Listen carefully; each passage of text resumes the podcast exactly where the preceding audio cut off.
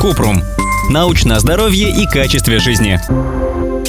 Узнала, что есть прививка от цистита. Расскажите, насколько она эффективна и где ее можно сделать? Кратко. Вакцина против цистита действительно есть, но она не входит в официальные клинические рекомендации для лечения инфекций мочевыводящих путей. Нужны дополнительные исследования, чтобы проверить ее эффективность и безопасность. Пока вместо прививки от цистита для профилактики инфекций мочевыводящих путей рекомендуют простые меры. Правильно вытирать анальную область после дефекации, не использовать средств для мытья, которые раздражают кожу, пить много жидкости.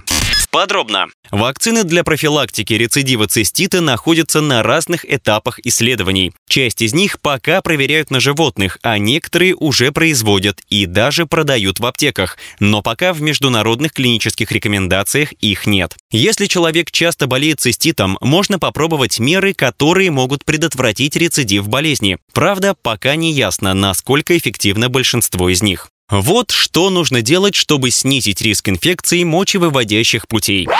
Пить много воды. Она помогает разбавить мочу и способствует частому мочеиспусканию. При этом бактерии вымываются из мочевыводящих путей до того, как может начаться инфекция. Иногда, чтобы снизить вероятность заболевания, рекомендуют пить клюквенный морс, но доказательств его эффективности нет. Ходить в туалет, как только вам нужно пописать, и всегда полностью опорожнять мочевой пузырь. Избегать ароматизированных женских средств гигиены и дезодорантов в области гениталий, поскольку они могут раздражать уретру. Принимать душ, а не ванну, чтобы избежать слишком длительного воздействия на гениталии химических веществ, которые есть в косметических средствах. После дефекации вытирать анальную область спереди назад. Это нужно, чтобы бактерии не попали из анальной области во влагалище и уретру как можно скорее опорожнить мочевой пузырь после секса. Также ученые рекомендуют сразу выпить полный стакан воды, чтобы избавиться от бактерий.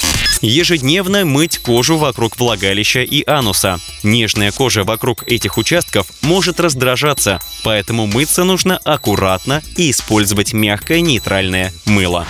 Ссылки на источники в описании подкаста. Подписывайтесь на подкаст Купрум, ставьте звездочки, оставляйте комментарии и заглядывайте на наш сайт kuprum.media. Еще больше проверенной медицины в нашем подкасте без шапки. Врачи и ученые, которым мы доверяем, отвечают на самые каверзные вопросы о здоровье. До встречи!